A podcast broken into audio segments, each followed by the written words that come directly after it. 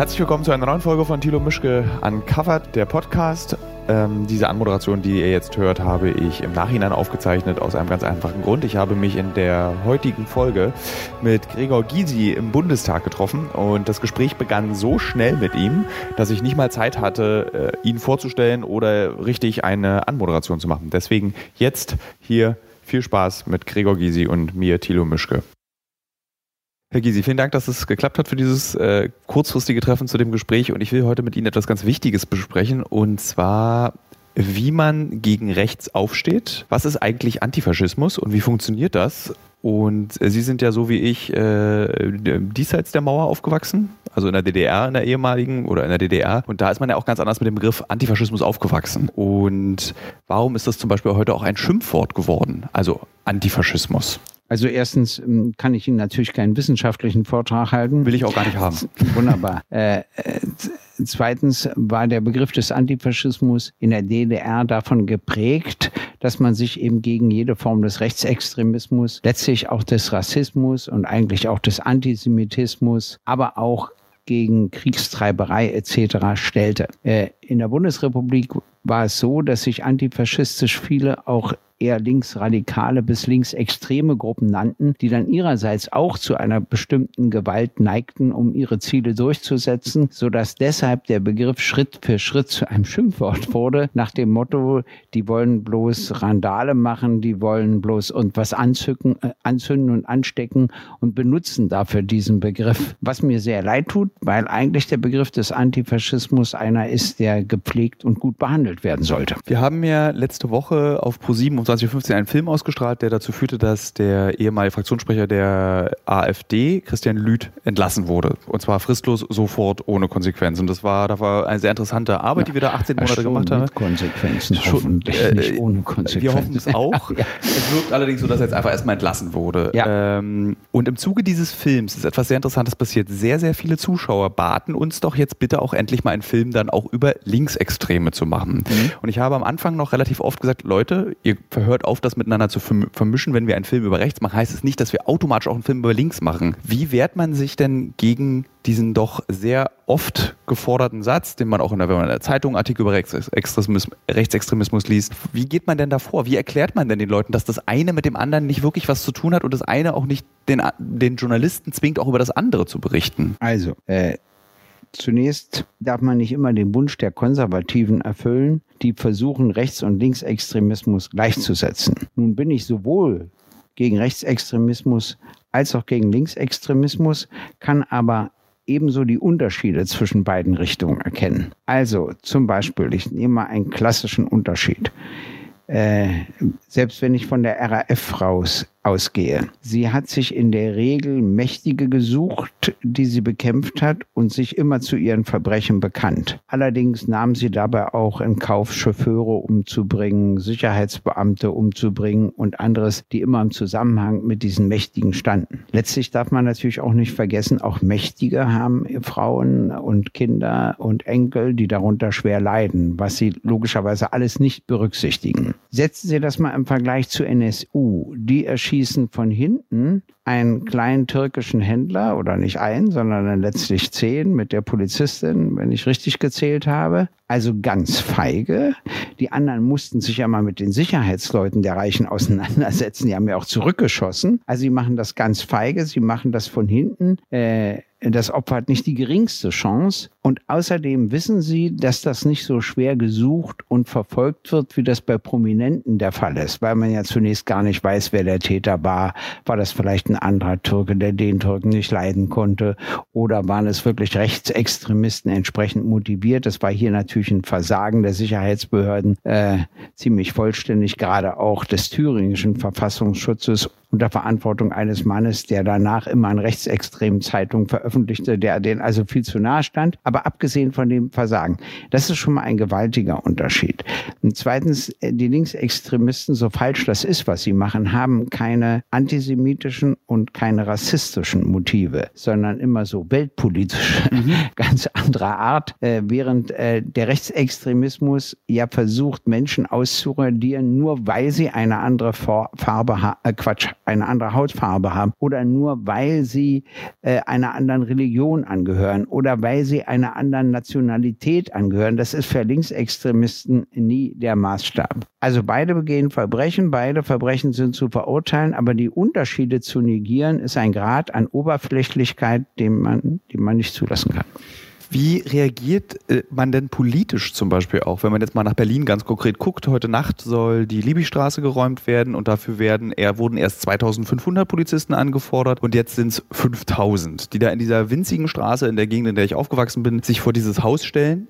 Und wenn wir dann, wir waren dann für unsere Recherchen auch bei rechtsextremen Konzerten, wo 750 äh, wirklich rechtsextreme Gefährder hingehen und da sind dann so 120 Polizisten. Wie erklärt man denn dann zum Beispiel dem Wähler oder dem Bürger, dass der Staat genug macht gegen Rechtsextremismus? Ich versuche das gar nicht zu erklären. Er macht ja nicht genug gegen Rechtsextremismus. Ich werde ja nicht etwas erklären, was nicht stimmt. das ist gar nicht mein Stil. Äh, das liegt daran, dass der Rechtsextremismus immer unterschätzt worden ist. Das hat sich jetzt etwas geändert, muss ich dazu sagen. Äh, selbst Frau Kram-Karrenbauer lässt jetzt in der Armee untersuchen, wie viele Rechtsextremisten es gibt. Äh, inzwischen weiß man das auch von Polizeibehörden, äh, obwohl sich der Bundesinnenminister Seehofer immer noch dagegen stellt, dass eine Studie dazu angefertigt wird, wobei ich finde, dass das dringend erforderlich wäre. Also es hat sich die Erkenntnis durchgesetzt. Außerdem hat sich im Unterschied zur RAF-Zeit die Erkenntnis durchgesetzt, dass das Problem heute nicht der Linksextremismus ist, sondern eben der Rechtsextremismus ist, der sich ja auch in Pegida widerspiegelt, der sich in der AfD widerspiegelt, also sozusagen der legale Arm des Rechtsextremismus und der eben auch schon beachtlichen Einfluss hat. Und zwar unter anderem deshalb, weil es nicht mehr tabuisiert ist, nationalistisch und rassistisch aufzutreten. So eine Weile lang ging das in Deutschland nicht in Anbetracht der Geschichte. Selbst wenn du so dachtest, hast du immer geleugnet, dass du so denkst. Die Zeit ist vorbei. Die Leute äußern sich dazu ziemlich offen. Das muss natürlich jede und jeder erkennen, die oder der doch das Gefühl hat, demokratisch zu sein. Ich hatte einen Briefwechsel mit einem AfD-Mann, der Antifaschisten und Faschisten gleichsetzte. Und da wollte ich von ihm wissen, dass er das auch den Angehörigen der Juden sagt, die ermordet worden sind von den Nazis, dass ihr Antifaschismus das gleiche ist wie Faschismus. Würde er natürlich nicht tun. Aber er kann ja nicht willkürlich den Begriff einfach umdefinieren und sagen, na, darunter verstehe ich nur die. Nein, die Leute, die das erlebt haben, verstehen sich eben auch als Antifaschisten und das muss er einfach respektieren, meine ich. Also solche Briefwechsel führe ich auch. Äh, äh, trotzdem ist das relativ schwer geworden. Bei der äh, Liebesstraße ist es natürlich so. Es ist meines Erachtens ein großer Fehler. Ich weiß natürlich nicht genau, welche Möglichkeiten der Bezirk gehabt hätte, aber ich hätte auf jeden Fall versucht, von dem Vorkaufsrecht Gebrauch zu machen, um Eigentümer zu werden und dann mit dem Jugendlichen Vertrag zu schließen. Ich meine, Herr von Donani, der nun wirklich kein linker Sozialdemokrat ist, hat mit der Hafenstraße einen Vertrag geschlossen und seitdem herrscht Ruhe. Denn diese jungen Leute wissen ja auch nicht wohin. Es ist ja meistens nur eine Station ihres Lebens keiner wird dort äh, bis zur nicht gezahlten Rente bleiben. Man hält es ja auch, glaube ich, kaum aus, diese Gremien äh, jeden ja. Tag um gedrehten Tabak und auch mal jetzt ein Bier trinken. Das, irgendwann hat man davon, glaube ich, auch genug einfach. Ja, natürlich. Und dann verstehen Sie, denn verlassen Sie das ja wieder, äh, sind älter geworden und dafür kommen wieder andere verzweifelte junge Leute hin, die irgendein Auffangbecken suchen. Und wohin denn mit ihnen? Ich ja. weiß gar nicht, wer sich darüber bisher Gedanken gemacht hat. Und ähm, nun weiß ich nicht, vielleicht ging das nicht mit dem Vorkaufsrecht, das kann ich nicht einschätzen. Auf jeden Fall haben sie davon keinen Gebrauch gemacht oder nicht ausreichend davon Gebrauch gemacht. Und nun gehört es einem Privateigentümer und der nutzt nun alle seine Rechte auch nach dem bürgerlichen Gesetzbuch und setzt eben die Räumung durch. Und nun ist wiederum die Polizei gerufen, weil natürlich vieles dafür spricht, dass es da dabei zu Straftaten kommen wird, denn freiwillig wollen ja die Jugendlichen nicht gehen. Und deshalb kommen sie mit so einer Übermacht in der Hoffnung, dass die Jugendlichen aufgeben und sagen, na gut, gegen 5000 haben wir keine Chance. Also es ist wirklich dann, bizarr. Also wenn Sie da mal in dieser Straße waren und die, äh, die waren Sie bestimmt mal, es ist also die, allein die Vorstellung, 5000 Polizisten durch diese kleine Straße zu schubsen, ist äh, für mich eine sehr komplizierte Vorstellung. Ähm, Aber das steckt wahrscheinlich dahinter. Der Senat ist auch unglücklich mit der ganzen Situation, das weiß ich. Aber von dem Vorkaufsrecht hätte eben der Bezirk Gebrauch machen müssen. Und man fragt sich, weil zwei Straßen weiter hat die Stadt Berlin ja nun wirklich äh, eine ganz wichtige Straße für Berlin einfach die ganze Straße gekauft, nämlich die Karl-Marx-Allee. Und man fragt sich dann, warum kaufen sie jetzt nicht einfach dieses kleine ja. Häuslein da noch mit? Fragen Sie da mal im Bezirk nach, interessiert mich auch. Also ernsthaft, das war ja, so. Ernsthaft. Ich hätte das auf jeden Fall mitgekauft. Also wenn ich da der zuständige Stadtrat gewesen wäre, also auf jeden Fall hätte ich versucht, es mitzukaufen. Kaufen und ein Vorkaufsrecht ist ja ein Recht, das ich ausüben kann. Und ähm, bei der Karl-Marx-Allee gab es natürlich viel äh, großen Ärger, so dass sie das gemacht haben, aber eben auch erst in der Situation. Und vielleicht war es schon zu spät, als der Ärger mit der Libystraße aufkam. Das weiß ich nicht. Manchmal lebt man ja eben auch schlecht davon, dass man nicht informiert ist. Kann ich aber nicht einschätzen und da will ich kein Vorurteil treffen. Äh, trotzdem ist das verhängnisvoll. Man hätte vielleicht noch mal mit dem privaten Eigentümer reden können äh, und sagen können, vielleicht gefällt dir ein anderes Objekt besser und wir verhandeln miteinander. Also das hätte ich zumindest versucht. Im öffentlichen Diskurs habe ich das Gefühl, dass die Libystraße oder die Rigaer Straße in Deutschland eine viel größere Stammtischrolle, so nenne ich es jetzt mal, ja. spielt als das, der, die Fälle vom NSU. Also man nimmt sich jetzt dieses Haus und nimmt es als Beispiel dafür, wie gefährlich der Linksextremismus eigentlich Nicht ist. Nicht nur das, sondern auch als Beispiel dafür, sind wir nur eine Ordnungsmacht, die Gesetzlichkeit durchsetzt oder nicht. Wenn der ein Recht auf Räumung hat, findet sie dann auch statt oder kneifen wir nur, weil die androhen, sich zu wehren? Ja. Das ist so die Stammtischdiskussion, die geführt wird. Das heißt, sie tun so, als ob sie für den Rechtsstaat sind, weil sie ja dafür sind, dass, weiß ich was, eine gerichtliche Entscheidung eben auch entsprechend durchgesetzt wird, etc. Und versetzen sich nicht in die Gedanken- und Gefühlswelt der jungen Leute. Während der von Donani damals eben gewusst hat, es hat keinen Sinn. Er kann es natürlich mit Gewalt machen. Aber äh, das war ja übrigens auch so, dass die Polizisten aus Bayern, und da war ja viel Hilfe, sagen, sie kommen da nicht mehr hin. Sie sehen das gar nicht ein, denn der Senat ist so unentschlossen, nicht konsequent genug und sie müssen da immer alles riskieren. Das fand ich auch ganz witzig, dass die sich plötzlich gegen ihren Einsatz wehrten mhm. in der Hafenstraße. Kurzum, hätte man sich das mal alles genau angeschaut, daraus gelernt, hätte man vielleicht einen, einen anderen Weg gefunden.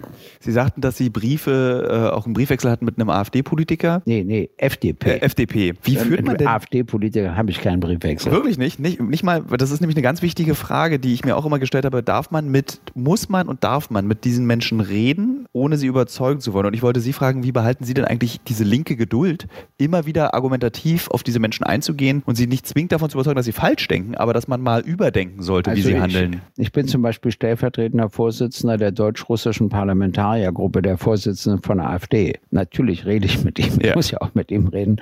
Und wir waren ja auch zusammen mit anderen in äh, Moskau und haben einen Besuch durchgeführt. Das geht überhaupt nicht anders. Äh, der Punkt ist der, es gibt zwei Richtungen. Die eine Richtung ist, ich komme, wie Seehofer an Bayern versucht hat, der AfD entgegen so weit wie möglich. Und er hatte die Hoffnung damit verknüpft, dass die Leute dann nicht AfD wählen, sondern ihn. In Wirklichkeit ist herausgekommen, dass er den Leuten damit legitimiert hat, die AfD zu wählen, was sie auch taten, und er hat verloren. Deshalb ist diese Methode nicht nur, dass ich sie nicht kann, ich könnte mich gar nicht dazu überwinden, aber selbst wenn ich sie könnte, würde ich sie nicht anwenden, weil sie falsch ist. Ich sage, wir müssen die Leute vom Gegenteil überzeugen. Das ist zwar schwierig, aber man geht ja nicht in die Politik, um es leicht zu haben. Also Sie als Rhetoriker, als rhetorisch sehr begabt und deutschlandweit bekannt dafür, dass Sie rhetorisch wirklich genau wissen, wie man was an welcher Stelle sagt. Wie mache ich das denn als Laie? Wie gehe ich auf den Bruder, auf den Vater, den Onkel, die Tante, die am Weihnachtstisch sitzt und plötzlich anfängt, so von den Ausländern, den Flüchtlingen zu reden? Wie ja. gehe ich denn auf so eine Leute zu? Also äh, erstens bin ich nicht von Beruf Rhetoriker. Ich habe das auch nie gelernt oder Man vermutet es aber, wenn man Ihnen zuhört. Aber das andere ist, äh, dass man es immer konkretisiert. Also wie viele Syrer kennst du? Ich kenne drei. Einer ist mir unsympathisch, der ist so und so und zwei sind sehr sympathisch. Der eine ist Physik, Physiker, der andere ist das. Wissen Sie, da herrscht ein, ein Bild in den Köpfen, das mit den Realitäten nichts zu tun hat. Das liegt auch an unserer Medienwelt. Und ich werde Ihnen auch erklären, woran. Ich kenne eigentlich nur zwei Typen von arabischen Männern im Fernsehen. Der eine ruft so laut Allah, dass mir schon ganz komisch wird und der andere sprengt sich gerade in die Luft. Und dann habe ich mal einem führenden Journalisten erzählt, dass ich in Kairo war. Wir waren zu sechst, also dreimal BKA, äh, Dolmetscher, mein Mitarbeiter und ich und gingen im Ramadan durch die Straßen. Und da durften die ja nicht essen, bevor die Sonne untergegangen ist. Und dann rief endlich der Mullah, dass die Sonne untergegangen ist und alle setzten sich an ihre Tische und aßen. Wir waren zu sechs und gingen die Straße lang. Und natürlich immer der Tischherr lud uns alle sechs immer zum Essen ein. Und da habe ich im Bundes gesagt, Tag gesagt, wann haben wir das letzte Mal eigentlich die Fenster aufgerissen und sechs Ägypter gebeten, zu uns zum Abendessen reinzukommen. Nur entspricht das nicht unserer Kultur, unserer Tradition. Dafür leisten ja viele ehrenamtliche Arbeit. Aber den Journalisten habe ich gefragt, warum sehe ich eigentlich nie solche Bilder im Fernsehen? Was hat er geantwortet? Ey, dass das keine Nachricht ist. Und da habe ich im Bundestag gesagt, hm, vielleicht ist es im Augenblick die wichtigste Nachricht. Das heißt, wenn die Medien auch das Bild der normal denkenden, normal lebenden, normal handelnden Syrerinnen und Syrer, Ägypterinnen und Ägypter, Irakerinnen und Iraker zeigten, entstünde vielleicht in der Bevölkerung auch ein anderes Bild. Wenn du ihnen nur begegnest bei extremen Straftaten, wenn sie also als Islamisten im Grunde ja ihre Religion verhöhnen und mit dieser Verhöhnung versuchen, eine mörderische Politik zu betreiben, dann entsteht natürlich ein falsches Bild. Aber Medien sind nun mal, das kann ich Ihnen ja auch nicht vorwerfen, darauf orientiert, immer das Extreme zu zeigen, nie die Normalität. Also muss man sich doch auch in Medien Gedanken machen, wie man auch das Normale wieder an die Leute heranführt, um ein Bild in den Köpfen zu korrigieren. Ich sage ja, wenn ich nur vom Fernsehen ausgehe, kenne ich nur Leute, die so laut Allah rufen, dass mir schlecht wird oder die sich gerade in die Luft sprengen.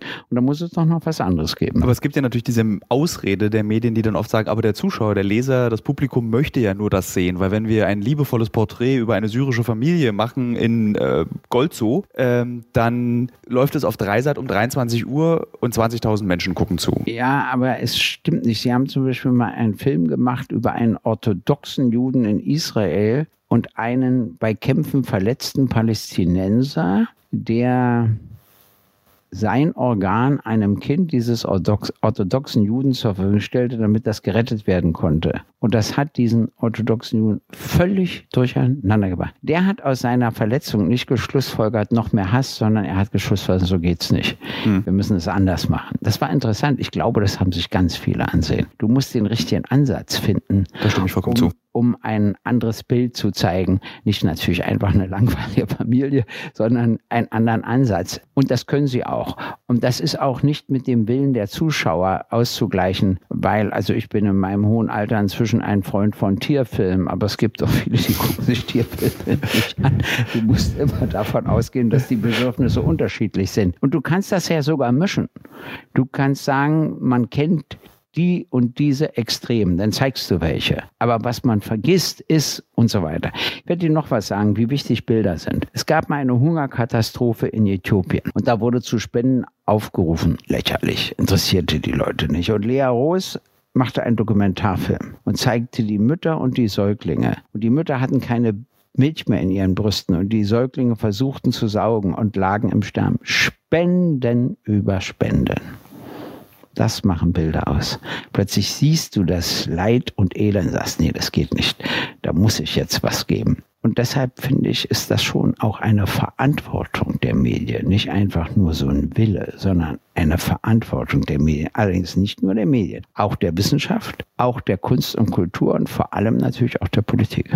Aber wie würde man denn zum Beispiel jetzt beim Thema Rechtsextremismus zu bleiben, wie visualisiert man denn Rechtsextremismus so, dass es die Leute bewegt? Ich würde jetzt noch mal ganz kurz unseren Film, den wir gemacht haben, als Beispiel nehmen. Wir hatten eine Einschaltquote, die hatte pro sieben schon lang, also ich glaube noch nie bei einem dokumentarischen Format 20.15 Uhr, fast zwei Millionen Zuschauer. Äh, es wurde Tagesgespräch der Film. Das klappt einmal. Wie lassen, wie kriegt man das hin, dass die Leute Leute bei der Stange bleiben. Also jetzt nicht aus, also dass sie, jetzt habe ich meinen Beitrag geleistet, ich habe den Film geguckt, äh, Häkchen hinter. Wie vermittelt man denn den Menschen, dass es ganz wichtig ist, immer und ständig gegen Rechtsextremismus vorzugeben? Ich sage auch immer, ich weiß nicht, ob das Ihre Meinung ist, rechts kann man sein, man kann rechtskonservativ sein, das ist, wer das möchte, soll das machen. Aber Rechtsextremismus, da hört es auf. Ja, es ist nicht zu schaffen dass alle immer was machen. Das ist nie zu schaffen. Die Frage ist, ob ein wesentlicher Teil etwas macht. Und das hängt davon ab, welche Bedingungen man dafür organisiert. Äh, Leute machen nicht gerne was Sinnloses. Äh, wenn aber etwas angekratztes, also ich sag mal die Demonstration in der DDR am Schluss, als sie merkten, die Macht ist nicht mehr so stabil, dass sie wirksam dagegen vorgehen kann, da wurden sie natürlich immer mutiger und immer mhm. mehr. Und wenn sie merken, die Regierung beginnt angefasst zu sein, es macht Sinn und du läufst nicht einfach gegen Mauern, holst dir eine Beule und gehst wieder nach Hause, dann macht das auch Sinn. Man muss vielleicht Folgendes versuchen zu erklären und zu begreifen. Wir stehen weltweit vor der Frage, in welcher Richtung wir uns entwickeln wollen. Wollen wir mehr Freiheit, mehr Demokratie, mehr Transparenz oder wollen wir zurück zu autoritären Strukturen? Trump, Erdogan, Orban, Duda sprechen alle für ein Zurück zu autoritären Strukturen. Dann wäre ich immer gefragt, warum ich nicht gleichzeitig Putin erwähne. Habe ich mir gerade gedacht, habe ich mich nicht getraut zu fragen. Können Sie fragen? Weil Russland noch nie eine Demokratie war. Verstehen Sie, im Vergleich zur Sowjetunion geht es schon etwas freiheitlicher und demokratischer zu. Äh, aber eine Demokratie war Russland noch nie. Aber das waren Länder, die schon demokratische Strukturen hatten, die abgebaut werden. Das ist noch was anderes. Darauf will ich aufmerksam machen. Und wenn das stimmt und wenn es in allen Ländern Kräfte gibt, die das anstreben, also Le Pen in Frankreich, die AfD in Deutschland, dann muss man höllisch aufpassen. Ich glaube, es kommt darauf an, diesen Zusammenhang deutlich zu machen. Denn wenn die Entwicklung so anhält, also ich bin ganz sicher, wenn der Trump könnte, würde er die Wahlen abschaffen. Ziemlich sicher. Der will ja. auf Lebenszeit Präsident sein und er glaubt auch, dass er Gott ähnlich ist und der beste Präsident der Vereinigten Staaten. Ich meine, das sagte er auch von der UNO, als er ganz Also ganz schamlos täglich alle 20 Minuten auf Twitter ja, und in den Nachrichten bei Fox. Ja. Und dann sagte er, das fand ich auch gut, als der ganze Saal lachte, sagte er, darüber muss ich nachdenken. Also wenn ich Journalist wäre, hätte ich ihn ja zwei Tage später gefragt, was ist denn dabei rausgekommen? Sie haben doch darüber nachgedacht. Aber na gut, ich bin ja keiner. Und schon gar keiner, der ihn fragen darf. Also mit anderen Worten, das müssen wir sehr, sehr ernst nehmen. Weil wenn das international eine solche Entwicklung gibt, hält auch unsere Demokratie nicht, weil sich dann andere durchsetzen. Ich habe mir überlegt, woran das liegt. Ich wollte gerade fragen. Also der Staatssozialismus ist gescheitert, deshalb glauben die Leute im Augenblick nicht an eine linke Alternative. Nicht nur, dass ihnen das nicht gefallen hat, sondern sie glauben auch gar nicht an die Möglichkeit. Der Nationalsozialismus und der Faschismus liegen zu lange zurück. Das sind Bilder wie aus dem Mittelalter. Mhm. Schwarz-Weiß nicht in Farbe. Das hat mit deinem Leben scheinbar nichts mehr zu tun. Und natürlich sagst du, du willst es ja auch nicht so maßlos übertreiben und so. Also überlegst dir dann so ein paar kleine Erinnerungen, vielleicht nicht ausspitzt, ne, davor sozusagen. Äh, das ist ganz interessant. Es kommt vielleicht auch von der Globalisierung. Das ist dem Menschen unheimlich. Alles internationalisiert sich. Es gibt eine Weltwirtschaft, aber keine funktionierende Weltpolitik. Äh, dass es keine funktionierende Weltpolitik gibt, weil das funktioniert weder in der UNO noch bei G7 noch bei G20, haben die Leute das Gefühl, man alle stehen machtlos vor dieser Frage bei der Flucht neben Krieg, neben Not und Elend, neben ökologischen Katastrophen kommt ja etwas hinzu, was nicht beachtet worden ist. Viele Menschen in Afrika wussten ja nicht, wie wir in Europa leben. Aber dank des Handys wissen sie es nun. Wir haben plötzlich den weltweiten Lebensstandardvergleich. Dadurch ist etwas passiert, worauf keine Regierung vorbereitet war. Die soziale Frage war überwiegend eine nationale, aber nicht nur. Überwiegend eine nationale Frage. Plötzlich ist es ja eine Menschheitsfrage geworden. Und darauf gibt es keine Antworten, weder im Fernsehen noch im Kino. Zum Beispiel haben viele ja Angst vor einer ungeheuren Ausweitung der Weltbevölkerung, weil irgendwann reicht die Erde nicht und noch ist der Umzug auf den Mars schwierig, wenn nicht gar unmöglich. Also was tun? Und dann sage ich immer, es gibt eine brutale Methode, das ist der Atomkrieg, dann ist die Hälfte der Menschheit weg. Wenn man wie ich diese Methode vollständig ablehnt, dann gibt es nur zwei Wege. Erstens die Überwindung der Armut. Armut erzeugt immer viele Kinder. Weil wenn du arm bist, sagst du, ob es nun sieben, acht oder elf Kinder sind, übrigens im Mittelalter in Deutschland ganz üblich, das spielt keine Rolle. Hoffentlich ist ein Kind dabei, das alles rausreißt. In dem Moment, wo du etwas besitzt, so sind wir Menschen, denken wir darüber nach, wie oft wir teilen.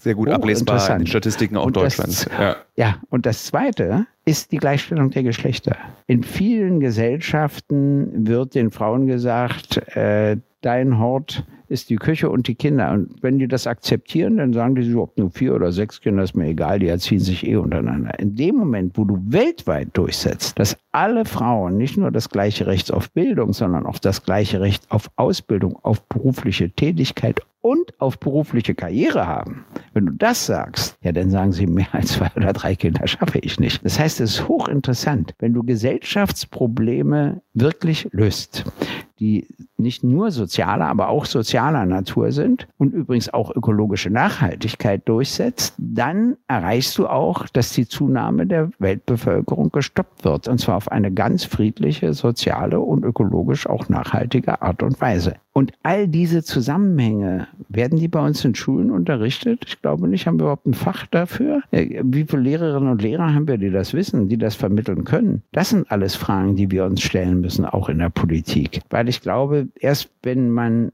lernt, in diesen Zusammenhängen zu denken, weiß man auch, dass der Rechtsextremismus die völlig falsche Antwort ist, weil uns ja um 70, 80 Jahre in der Geschichte zurückdrängen will. Aber noch nie war die Vergangenheit die Lösung für die Zukunft. Und äh, wenn wir die Welt, jetzt nehmen wir es mal an, rechtsextremistisch organisieren, also rassistisch, antisemitisch, also wir lassen hier keine Juden zu, wir lassen keine Schwarzen zu, wir lassen auch keine Asiatinnen und Asiaten zu, überhaupt Ländern aus anderen Ländern nicht. Und die Ausnahme ist mal zu Besuch, wenn unsere Hotels was davon haben. Und wenn uns mal einer fehlt, dann können wir den ja einladen, aber höchst qualifiziert und so weiter. Äh, wenn wir die Gesellschaft so aufbauten, abgesehen davon, dass ich sie unerträglich fände, was aber kein Grund ist, das nicht zu tun, würden wir eingehen.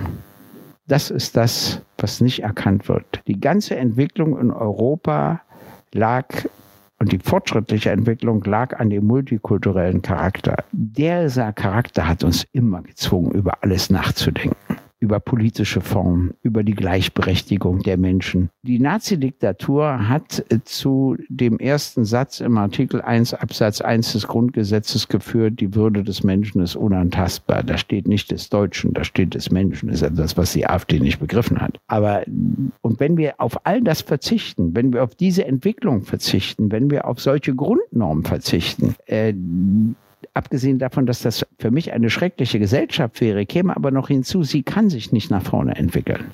Sie entwickelt sich zurück, letztlich auch ökonomisch. Denn das erschwert ja auch den Handel, es erschwert den Austausch. Es Aber darin, da liegt alles. ja wahrscheinlich das große Bedürfnis der Wähler der ja, natürlich, AfD. Sie wollen es übersichtlich haben. Alles klein, es ist ja, so erschöpfend. Die Welt, ich meine, niemand kann abstreiten, dass die Welt, in der wir jetzt leben, erschöpfend ist. Sie ist es einfach für jeden, der ja. in dieser Welt stattfindet. Deshalb muss man noch was anderes machen. Man muss sagen, die Kommune muss das entscheiden, was kommunal entscheidbar ist. Das darf nicht der Bund entscheiden, ist ein Fehler. Das Bundesland muss das entscheiden, was nur landesweit zu entscheiden ist und nicht von der einzelnen Kommune. Der Bund darf nur das entscheiden, was wirklich nur durch den Bund zu entscheiden ist und nicht von den Ländern und Kommunen. Und Europa darf nur das entscheiden, was nicht durch die Länder zu entscheiden ist. Immer dann, wenn du Befugnisse von anderen Einrichtungen dir holst, ohne dass es dafür einen wirklichen Sinn und Zweck gibt, gefährdest du die Strukturen selbst. Ich finde es ja immer sehr praktisch, wenn mein Leben korreliert mit den Werbepartnern und Partnerinnen, die ich habe. Zurzeit mache ich eine große Recherche zum Thema Marathon. Demzufolge muss ich natürlich auch wissen, wie man einen Marathon läuft und trainiere tatsächlich dafür. Nicht, weil ich Ü40 bin, sondern wirklich, weil ich als Journalist ein bisschen etwas über dieses Marathon-Business herausbekommen möchte. Und Teil dieses Marathon-Trainings ist ja nicht nur regelmäßiges Laufen und an den Gedanken im Kopf, die dabei entstehen, zu verzweifeln. Nee, Teil dieses Trainings ist auch Ernährung. Und wisst ihr was? Was richtig praktisch ist, ich glaube, ich könnte keinen Marathon laufen, wenn es nicht Podcasts gäbe. Und ein Podcast, den ich während des Laufens höre, um dieses alle zwei Tage zehn Kilometer Laufen für die Grundausdauer zu ertragen, ist der Powerbrains Podcast. Powerbrains, das Sporternährungsquiz, powered by Powerbar ist ein Podcast, in dem es um Ernährung geht, aber nicht langweilig, sondern da werden Fragen geklärt, wie ob Magnesium zum Beispiel gegen Muskelkrämpfe hilft. Zum Beispiel die Frage, wie wichtig sind Kohlenhydrate in der Sporternährung und ist es eigentlich für jede Sportart gleich? Also zum Beispiel wisst ihr ja als regelmäßige Hörer dieses Podcasts, ich bin ja auch passionierter Schwimmer und passionierte Schwimmer essen ja nach dem Schwimmen immer einen Döner. Ich kann euch schon mal sagen, da muss man jetzt keine Folge für hören, ist nicht so sinnvoll. Aber vorm Schwimmen ein Teller Nudeln ist sinnvoll. Warum? Das beantwortet eben der Power Brains Podcast. Können da zum Beispiel auch eine Frage, die mich auch schon beschäftigt hat. Können zu viele Proteine der Niere schaden? Und welcher Profi feiert seinen Sporterfolg mit Beefy und Bier von der Tankstelle? Alles Fragen, die für Sportler und Sportlerinnen wichtig sind. Das Gute an diesem Podcast ist, der ist nicht langweilig. Der ist eben äh, wissenschaftlich, aber auch gleichzeitig ein spannender Mix aus Quizshow zum Mitraten. Dazu gibt es Interviews, Anekdoten und sehr aufschlussreiche Wissensvermittlungen mit Host Dani Herzog. Bis zum 14.03. gab es folgende Gäste. Der Ironman-Gewinner und Triathlet Sebastian Kienle, Legende Joey Kelly, TikTok-Fitnessstar Joe Wünsche und andere Gäste aus der Staffel sind René Adler, Otto Bulletproof, Jonas Deichmann, Imke Salander, Maren Schiller, die ich im Übrigen auch für die Recherche treffe, und viele mehr. Jeden zweiten Donnerstag erscheint eine Folge und ihr könnt es auch als Videopodcast gucken auf dem Powerbar YouTube-Kanal. Ja, ich würde sagen, wenn ich es beim Laufen höre, könnt ihr es auch beim Laufen hören oder wenn ihr die Innenseite eines Backofen reinigt oder wenn ihr Staubsaugt oder wenn ihr ähm, lange Pendelstrecken mit der U-Bahn habt, Straßenbahn oder im Auto. Egal. Es ist ein guter Weg, um die Zeit zu vertreiben. Es ist ein guter Weg, etwas über den eigenen Körper zu lernen. Wenn ich ihn jetzt hier in dieses Gespräch Ulf Poschardt von der Welt an den Tisch setzen würde, ja. der würde auf den Tisch hauen und rausgehen und sagen, ihre Vision von der Welt ist ja äh, äh, engstirnig und klein. Und das passt aber nicht zu dem, was Sie gerade gesagt haben. Woran liegt es, dass konservative Medien wie zum Beispiel die Welt oder die Bild immer so mit so einer Verachtung über links reden? Also eine richtige, echte Verachtung. Mir ist ganz übel. Und ich bin kein linken Wähler, ähm, äh, sympathisiere aber stark mit den Idealen dieser Partei, finde das ganz toll, äh, überlasse das aber meinen Eltern. Ähm, das ist historisch bedingt. Äh, Aber das ist doch der albern. ganze Springer Verlag, also Sie müssen ja wissen, ich sage Ihnen mal, was die Leistung der CDU war, werden Sie sich wundern, und auch der CSU und gleichzeitig ihr Versagen. Nach 45 gab es große, völlig verunsicherte Bevölkerungsteile. Sie hatten alle Hitler zugejubelt und nun stellte sich heraus, er ist nicht nur vollständig besiegt, also er war doch nicht gottgleich, wie Sie gedacht haben, sondern er hat auch Verbrechen begangen, viel Leid in anderen Ländern verursacht, natürlich auch viel Leid für die Deutschen verursacht, wo ja auch die Soldaten gefallen waren. Und natürlich wurden alle Widerständler eben auch hingerichtet, aber das waren ja nicht so viele. Also eine völlig verunsicherte Bevölkerung. Und da hat die Union etwas geleistet, dass sie eine Interessenvertreterin dieses Bevölkerungsteils wurde. Das konnte die SPD so nicht. Da sie von den Nazis verfolgt war, musste sie da eine andere Haltung einnehmen, was ja auch sinnvoll war. Der Fehler war der Union, dass sie nicht gleichzeitig eine kritische Aufarbeitung verlangt hat. Das ist interessant, das kann man gar nicht vergleichen. Aber als ich in die historische Rolle kam, dass ich die Millionen aus der DDR vertreten musste, die Angst vor der Einheit hatten und wussten, dass sie nach der Einheit keine Bedeutung mehr haben, die aber auch einen Weg in die Einheit finden mussten. Das war vielleicht die schwierigste Aufgabe während der Einheit, die natürlich dankend alle meiner Partei und mir überlassen haben und dafür haben sie uns auch arg beschimpft. Aber sie wussten, dass das wichtig ist. Aber ich habe gleichzeitig von ihnen eine kritische Aufarbeitung verlangt. Das war der Unterschied. Ich habe ihre Interessen vertreten, aber habe gesagt, ja, aber es geht nicht einfach so, dass äh, ihr denkt, ihr hattet nur recht, so läuft das nicht, etc. Mhm. Das haben sie eben damals, ich sage nochmal, nicht vergleichen, aber nicht gemacht. Was ihr Fehler war, trotzdem würdige ich sie für das eine, weil es musste diese Art der Interessenvertretung geben. Und äh, die DDR ist wieder einen ganz anderen Weg gegangen. Die hat wirklich eine antifaschistische Regierung gebildet 1949. Da waren keine Nazis drin etc. Übrigens musste auch äh, äh, der Gauck einräumen, dass das MFS keine ehemaligen Nazis eingestellt hat, im Unterschied zum Gelendienst etc. Aber weil sie so waren, haben sie die ganze Bevölkerung für antifaschistisch erklärt, was natürlich wieder nicht stimmen konnte. Ja. Also sonst hätten sie ja nicht die Mehrheit repräsentiert. Also das war, äh, man hätte sogar sagen können, wir stellen nur eine Minderheit dar. Aber dazu sind wir historisch aus den und den Gründen berechtigt, vorübergehend, äh, weiß ich was, für fünf Jahre. Und wir wollen allen helfen, einen Weg zu finden und so weiter. Also man hätte das auch anders machen können, aber so wurde es halt gemacht. Und wissen Sie, darüber denke ich immer nach. Und inzwischen ist durch die 68er hat sich dann die Kultur in der Bundesrepublik geändert, weil die ja äh, nicht nur diese ganzen vermufften Strukturen an den Unis loswerden wollten, sondern ihren Eltern und Großeltern nicht mehr durchgehen lassen wollten, dass sie über die Zeit nicht sprachen und keine Rechenschaft legten, etc., etc., alles, was dazugehört. Äh, natürlich gab es dabei auch Übertreibungen, wie immer, mhm. aber sie haben trotzdem die Kultur in der Bundesrepublik verändert. So, das muss man sich alles fragen. Und äh, äh, dann musst du diesen Konservativen sagen, gut, Gut, eure Aufgabenstellung nach 45 war gegen links. Ich meine, es war ja erst auch Stalin, darf man nicht vergessen. Und äh, dann natürlich äh, die DDR. Dabei vergessen sie immer zu erwähnen, dass Stalin 52 freie, demokratische, international kontrollierte und geheime Wahlen für ganz Deutschland vorschlug, unter einer einzigen Bedingung, dass dieses Deutschland nicht Mitglied der NATO wird. Und Adenauer sagte sofort nein. Und die Westmächte dann auch. Und zwar, weil dem Adenauer die NATO wichtiger war als die DDR. Ich muss es einfach so sagen. Kam ja linksseits des Rheins, da gilt dann rechtsseits des Rheins sowieso nicht so viele. Das ist auch wieder irgendwie anders und komisch bedingt. Und das alles hatte aber eben Konsequenzen. Und deshalb äh, schon durch die Schüsse an der Mauer, die Toten, äh, äh, die Frage der Bestrafung für Republikflucht etc.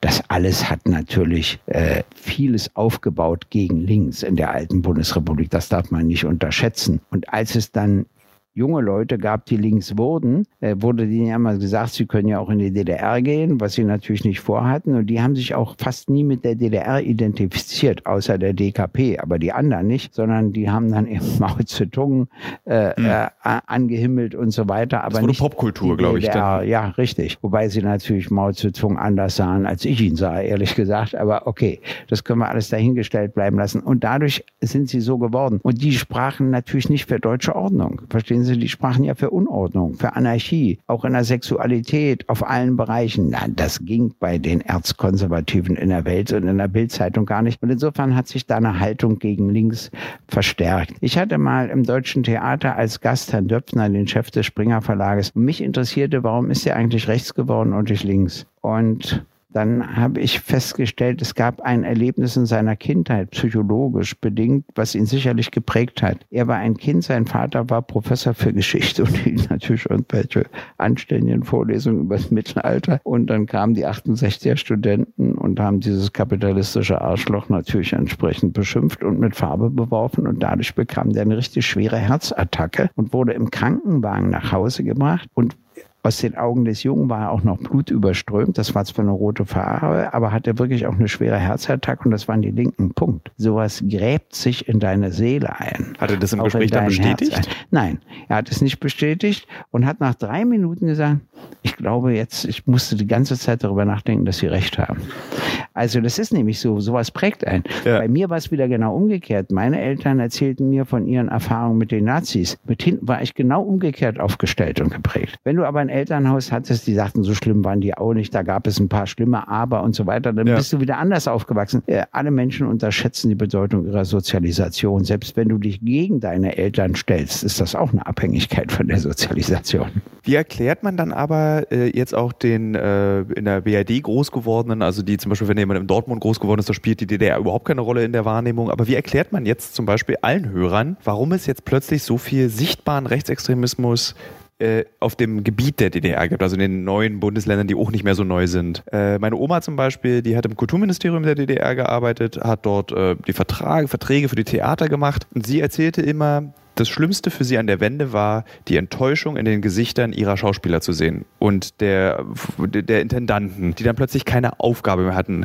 Und für sie war das die Erklärung, diese Enttäuschung manifestiert sich in diesem Bedürfnis, so gegenteilig zu sein, einfach so zu rumpeln in der Gesellschaft. Das kommen mehrere Faktoren zusammen. Der erste Faktor, also erstens wird die AfD absolut natürlich stärker gewählt im Westen als im Osten, aber prozentual stärker im Osten. Der erste Grund ist, die Ostdeutschen empfinden sich als Verlierer der Geschichte, denn sie hatten die sowjetische Besatzungsmacht, die anderen die westlichen Besatzungsmächte. Und ich muss immer erklären, wenn die sowjetische Besatzungsmacht im Westen gewesen wäre und die westlichen im Osten, wären die Ossis geworden wie die Wessis und die Wessis wie die Ossis. Das wollen sie nicht glauben, aber es ist so. Äh, der zweite Punkt ist, äh, dass die DDR eine geschlossene Gesellschaft war. Wo wolltest du denn in Dresden Menschen muslimischen Glaubens kennenlernen oder lernen, mit ihnen zusammenzuleben? Gar keine Chance, darf man nicht unterschätzen. Der dritte Unterschied ist der, dass sie bei der Herstellung der Einheit zu Deutschen zweiter Klasse wurden. Was ihre Großmutter ja, ihnen geschildert hat, ist die Verweigerung der Vereinigung der Eliten.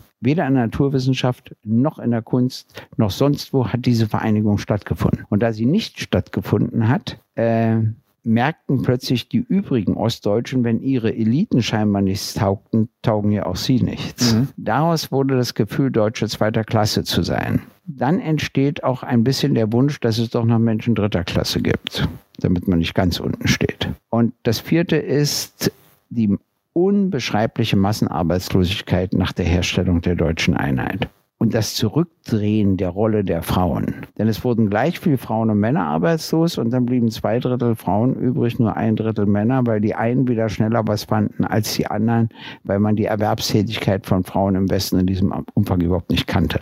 Und ähm, wenn aber nun der Staatssozialismus so versagt hat, dann wird der Widerspruch zur Bundesrepublik anders gesucht. Hauptsache, es ist ein Widerspruch. Und das hat man ja auch gemerkt bei den Rufen von Pegida, selbst mhm. gegen die Claudia Roth und alle möglichen Leute, die rauskamen. Dieser Hass, diese Wut auf die gesamte etablierte Politik. Und äh, das gilt bis zu uns. Und worüber sich die meisten Politikerinnen und Politiker viel zu wenig Gedanken machen, ist, woher dieser Vertrauensverlust kommt und was man tun müsste, um wieder mehr Vertrauen in der Bevölkerung zu gewinnen. Ich gebe mir Mühe, es den anderen Politikern und Politikern zu erklären, aber meine Chancen sind begrenzt. Was hat aber Ihnen dazu geführt, dass Sie nach dem Fall der Mauer nicht dieses Vertrauen in das, woran Sie glauben, verloren haben? Dass Sie bis heute eigentlich der Idee einer linken und gerechten Politik gefolgt sind? Dass Sie nicht 1990 gesagt haben, ach, ich werde jetzt einfach, mach bei der NPD mit? Ich glaube, das liegt daran, dass ich als Anwalt in der DDR groß geworden bin und damit einen Widerspruchsberuf hatte. Und zwar einen in der DDR unüblichen. Es war nicht üblich, dem Gericht, dem Staatsanwalt oder dem Bürgermeister zu widersprechen, aber das war nun mal mein Job. Und das habe ich gelernt. Und das wollte ich nicht aufgeben. Es lag natürlich auch am Leben meiner Eltern. Das ist ja auch interessant. Meine Mutter war, was mich betrifft, sehr ehrgeizig. Bei meinem Vater hielt sich das in Grenzen. Und als ich Parteivorsitzender wurde, rief meine Mutter mich an und sagte, du trittst sofort wieder zurück. Und ich sage, warum denn, Mütterchen? Ja, weil sie dich sonst erschießen. Das war ihre Jahrhunderterfahrung. Und mein Vater war plötzlich stolz auf mich und kam zu fast jeder Veranstaltung. Also auch diese unterschiedlichen Reaktionen habe ich mitbekommen. Und dann habe ich etwas an mir festgestellt, was ich bis dahin gar nicht kannte, ich bin doch preußisch stur. Also dadurch, dass ich so mies behandelt wurde, kann ich nicht gehen. Ich muss das Gegenteil erreichen. Die Mehrheit der Bevölkerung lehnte mich ab, vollständig. Ich selbst fand mich aber netter. Und deshalb habe ich gesagt, Selbstbewusstsein ja, braucht man dafür. Also ich stimmte mit der Sicht der Mehrheit auf mich nicht überall. Und deshalb bin ich in so viele Talkshows gegangen, nicht weil ich die mag, weil es meine einzige Chance war. Bundestagsreden wurden von mir im Jahr zwei übertragen bei der Haushaltsdebatte einen im September, einen im November. Und äh, in Heute und Tagesschau kam ich nur vor, wenn es etwas extrem Negatives zu berichten gab. Also hatte ich gar keine andere Chance, als ähm, über die Talkshows das Bild zu korrigieren. Und das ist mir dann gelungen. Zuerst im Osten, dann im Westen, zum Schluss in Bayern. Aber letztlich ist es mir überall gelungen, sodass mich heute eine Mehrheit respektiert oder akzeptieren. Sagen wir mal, eine Mehrheit akzeptiert mich. Natürlich gibt es immer welche, die mich überhaupt nicht akzeptieren. Aber es ist ein ungeheurer Qualitätsunterschied zu der Zeit, wo mich die Mehrheit ablehnte. Und ich glaube, das liegt auch an dem, was Sie fragen, weil ich mir treu geblieben bin und weil ich ehrlich auftrete. Das hat gar keinen altruistischen Grund, sondern einmal im Leben ist mir etwas passiert, als ich 16 war, dass ein Mädchen mehr von mir wollte als ich von ihr, sonst war es immer umgekehrt. Und da habe ich irgendwie gelogen, weil ich nicht vorhatte, das Wochenende mit ihr bei ihren Eltern oder weiß ich was zu verbringen und hatte am nächsten Morgen die Lüge natürlich vergessen. Er hat mich sofort verwurschtelt, kam alles raus. Und da habe ich gesagt, das hat keinen Sinn. Wer lügt, muss sich seine Lügen merken können. Wenn man so ein Vollidiot ist wie ich und sich die nicht merken kann, dann muss man das einfach bleiben lassen. Ich weiß noch richtig, wie das so ein Entschluss in mir war. Und dadurch bin ich freier als die anderen. Ich sehe das bei den Talkshows. Die überlegen, was kann ich noch sagen, was von meiner Partei toleriert wird. Und so antworten sie. Und ich antworte einfach, was ich denke. Egal wie viel Ärger ich in der Partei bekomme oder nicht. Und das merken die Leute. Und deshalb, auch wenn sie wütend sind über das, was ich sage, finden sie, dass es zumindest ehrlicher ist als bei den anderen. Und da gebe ich mir auch große Mühe. Aber es gibt noch zwei andere Sachen, die Sie nicht unterschätzen dürfen. Ich versuche immer zu übersetzen. Ich habe als Anwalt gelernt, verständlich zu sprechen. Und zwar für alle Mandanten, egal aus welcher sozialen Schicht sie kommen, egal aus welcher Bildungshoheit sie kommen. Und die sprechen eben gerne von der Veräußerungserlösgewinnsteuer. Das ist ihnen völlig wurscht, das über 90 Prozent, wenn der Begriff zwischen anfangen. Sie übersetzen ihn auch nicht. Ja. Und das mache ich sofort. Dabei äh, habe ich noch eine Methode, das ist die Selbstironie. Also ich gehe da nach vorne und sage nochmal ganz langsam, damit einer wie ich das auch versteht.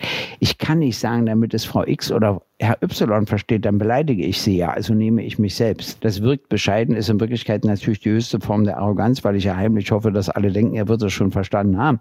Trotzdem ist eben mein Einleitungssatz, also nochmal ganz langsam, damit einer wie ich das auch versteht. Und dann erläutere ich, was Veräußerungserlösgewinnsteuer eigentlich bedeutet. Und äh, dann reden die immer von Kapitalgesellschaften, Inhaberunternehmen und so weiter. Ich mache dann einfach ein Beispiel und sage, also unter Kohl war es so, also die Steuer ist eine Steuer auf einen Kaufpreis, den man erhält. Und das war unter Kohl so, wenn die Deutsche Bank einen Kaufpreis bekam, musste es auf eine volle Steuer bezahlen. Und wenn der Bäckermeister, das ist nämlich das Inhaberunternehmen, eine Kaufpreis bekam, musste eine halbe Steuer bezahlen. Und heute führen SPD und Grüne, die damals regierten, eine sozialökologische Reform durch und die besteht darin, dass die Deutsche Bank nicht mehr zu bezahlen braucht und der Bäckermeister das Doppelte bezahlen muss. Das ist eine Übersetzung.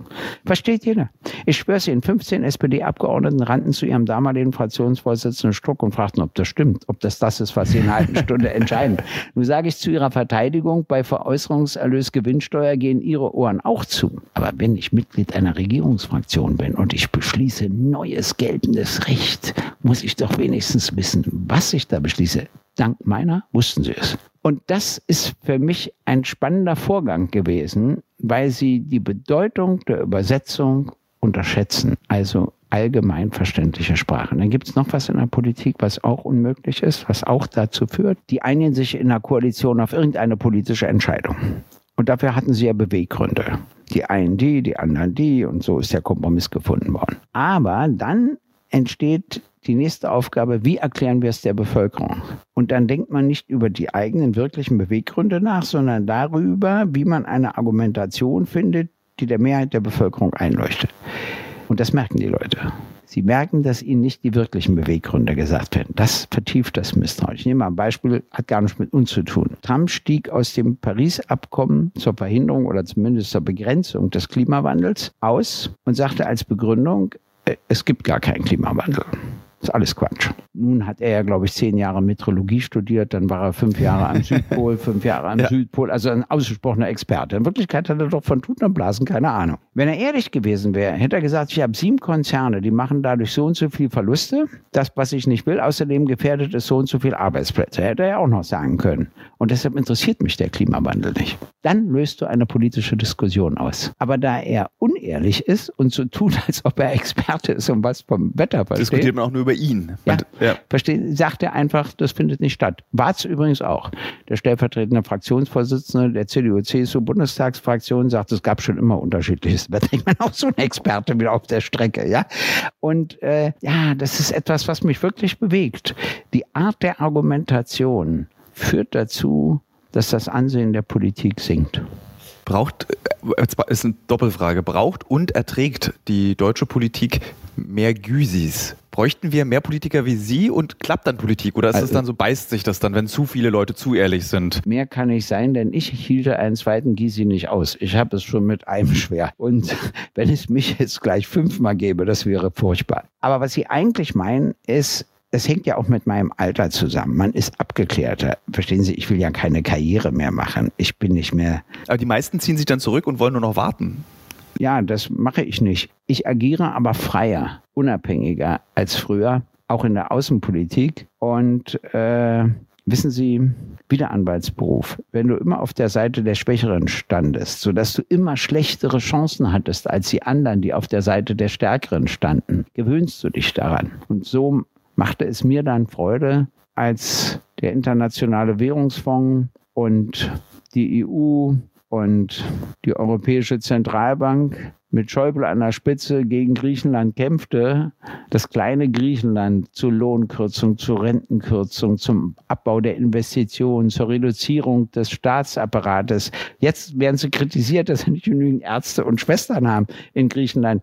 Das haben wir alles mit angerichtet. Dann stehe ich eben auf der Seite Griechenlands. Punkt. Und das habe ich als Anwalt gelernt die Stärkeren zu vertreten, ist nicht nötig. Ich kann Ihnen auch sagen, wissen Sie, ich, das geht mir auch bei Menschen so. Also Hönes und ich hatten überhaupt kein Verhältnis. Wenn der mich mal im Olympiastadion gesehen hat, sagte er mir ganz herzlich guten Tag, nämlich doch, das war's. Also es war überhaupt fand er nichts statt. Der konnte mich natürlich auch nicht leiden. Aber wissen Sie, dann lief das Ermittlungsverfahren gegen ihn. Er war wieder am Stadion. Keiner redete mit ihm. Das kann ich nicht. Dann bin ich zu ihm gegangen. Jetzt interessierte er mich ja auch. Jetzt ja. hatte er ja ein Problem. Und das vergisst er mir nicht. Wir haben natürlich auch heute Unterschied. Nein, das ist übertrieben. Aber wissen Sie, wir haben auch heute noch unterschiedliche Auffassungen. Aber er respektiert mich. Und dann interessieren mich auch Leute, weil ich weiß, jetzt musste mit Ihnen sprechen. Landowski, der Vorsitzende der CDU in Berlin, hatte ein richtiges Strafverfahren, ein Gerichtsverfahren und traute sich dann doch zu einem Empfang. Keiner redete mit ihm. Daraufhin habe ich mich zu ihm gesetzt und saßen wir auf so einer Heizung und haben ein langes Gespräch miteinander geführt. Die armen Fotografen taten mir leid, die, die müssen die Finger am nächsten Tag müssen ihnen massieren infiziert worden sein, weil die sich zu Tode fotografierten mit ihren Ab. Es ist mir völlig wurscht. Die können mich da fotografieren, so lange sie wollen. Und da habe ich festgestellt, ja, sowas steckt in mir. Wenn es Leuten nicht gut geht, ziehen sie mich an. Aber ich will natürlich auch mal Leute kennenlernen, denen es gut geht, ja, damit ich hier nicht in eine völlig falsche Schachtel gerate. Aber das ist beruflich bei mir bedingt und so ist es auch in der Politik. Und so habe ich eben auch die vertreten bei der deutschen Einheit, von denen ich wusste, kein anderer wird sie vertreten, aber sie brauchen eine Vertretung. Und sind Sie zufrieden mit dem Ergebnis der, dieser Vertretung? Zufrieden bin ich mit äh, meiner Vertretung fast nie, es sei denn, es kommt wirklich ein Freispruch heraus. Oder wenn ich die Nebenkläger vertrete, die Verurteilung, die ich will. Aber das passiert natürlich, aber es gibt logischerweise auch andere Ausgänge. Aber in der Politik kann man nie richtig zufrieden sein. Äh, ich habe natürlich die Akzeptanz für meine Partei erhöht und für mich. Und der Versuch jetzt übrigens in Thüringen wieder eine Gleichschaltung von AfD und Linken herzustellen, gelingt in der Bevölkerung nicht mehr. Da kann der März rufen, was er will, es gelingt nicht mehr, weil wir nicht gleichermaßen angesehen werden. Es gibt natürlich Befürworter der AfD, ganz klar. Aber es gibt auch viele Leute, die sie konsequent ablehnen. Und bei uns gibt es auch Befürworter und Leute, die uns nicht wählen und nicht mögen. Aber sie lehnen uns nicht so konsequent ab wie die AfD, weil wir die Rolle einfach gar nicht spielen. Und das hat die Union verkannt. Die SPD hat es erkannt. Die hatte als einzigen Beschluss, nie was mit uns zusammen zu machen. Da habe ich gesagt, sowas beschließt man nur, wenn die Gefahr besteht, dass es passiert. Und so war es ja auch. Die CDU hat das nicht beschlossen, weil das für sie sowieso nicht in Frage ja. kam. Und jetzt stehen sie da auch vor einer Schwierigkeiten. Die Ausschließeritis und uns gegenüber hält nicht mehr, weil sie jetzt mit der AfD viel größere Schwierigkeiten hat als mit uns, was sie natürlich auch langsam merkt. Abschließend, ähm, ja. ich habe ein Gespräch geführt mit Stefan Kramer, der der Präsident des Verfassungsschutzes in Thüringen ist. Der war auch ein Gast vor Ihnen hier in diesem Podcast oder vor zwei Folgen. Und der sagte mit mir im ersten Gespräch, er sagte zu mir einen extrem eindrücklichen Satz. Er sagte, für mich ist die Demokratie in Deutschland in Gefahr.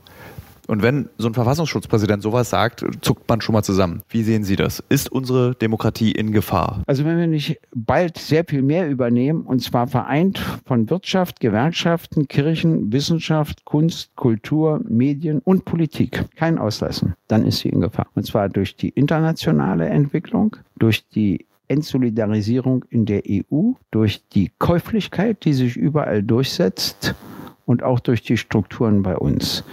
Ich sage nur ein einziges Beispiel. Unter Anleitung des Kronprinzen von Saudi-Arabien wurde ein kritischer Journalist, der keine Untaten begangen hatte, in der saudi-arabischen Botschaft in der Türkei zersägt. zerstückelt, ja. zersägt. Die Täter sind zur Verantwortung gezogen worden, der Kronprinz selbstverständlich nicht, er ist heute noch Kronprinz. Vorübergehend hat Deutschland an Saudi-Arabien keine Waffen geliefert. Jetzt liefern wir wieder alle Waffen, kriegen dafür Geld, die führen Krieg im Jemen und machen überhaupt, was sie wollen. Was hat das mit Moral oder mit Werten zu tun? Wie sollen denn die Leute sagen, ja, die Regierung macht es richtig, Saudi-Arabien braucht so viele Waffen, um zu einer hegemonialen Macht im Nahen Osten zu werden oder was? Verstehen Sie? Und die Zeiten ist vorbei, wo sowas geht, wo du über sowas hinweg siehst. Wenn du selbst, wenn dir gesagt wird, du musst mit dem Syrer zusammenleben, der ist ein anständiger Kerl, wenn nicht, kommt er nicht genauso ins Gefängnis wie ein Deutscher, wenn er Straftaten begeht, aber ansonsten, du musst das lernen und so weiter. Und dann merkst du diese Art von Käuflichkeit der Politik, weil das Waffenliefern so viel wunderbares Geld bringt, das ist nicht glaubwürdig. Oder nehmen Sie die USA, der General, den die erschossen haben, nicht, dass ich was von dem halte aus dem Iran. Warum war denn der Gast des Irak? Weil es Aussöhnungsgespräche mit Saudi-Arabien geben sollte. Und wenn der Konflikt Iran-Saudi-Arabien beseitigt wird, das wäre für die ganze Region eine ungeheure Erleichterung. Aber die USA haben kein Interesse daran, weil sie der Hauptlieferant von Waffen an Saudi-Arabien sind. Und wenn die nicht mehr im Konflikt mit dem Iran stehen, dann ist ja auch der Jemenkrieg beendet, dann brauchen sie nicht mehr so viel Waffen. Und deshalb Vielleicht auch noch aus politischen Gründen, aber in erster Linie deshalb wird er umgebracht. Und natürlich völkerrechtswidrig ein Gast ja. in einem anderen Land. Und so braucht man ja gar nicht drüber zu diskutieren. Nein, die Aufregung unserer Regierung hielt sich doch in Grenzen. Hm? Ja, war kaum und, äh, spürbar. Immer, äh, immer in Grenzen. So, und das alles macht Politik doch nicht glaubwürdig. Und ich sage auch immer meinen Leuten, wenn ich für Menschenrechte eintrete, muss ich überall für Menschenrechte eintreten. Auch da, wo ich mit der Regierung eher befreundet bin und sympathisiere. Ich mache es dann anders. Ich lobe sie dann erst für die guten Sachen, die sie machen, aber dann komme ich auch darauf zu sprechen. Wenn du das nicht machst, bist du eben nicht glaubwürdig. Dann sagen sie, ja, haha, ja, bei Saudi-Arabien regt er sich auf, aber bei anderen nicht. Ja, das geht nicht, das geht nicht. Ja, und das erkennen, also sagen wir mal, da fast alle Parteien legen diesbezüglich ein Fehlverhalten den Tag. Vielen Dank, Herr Gysi. Bitte.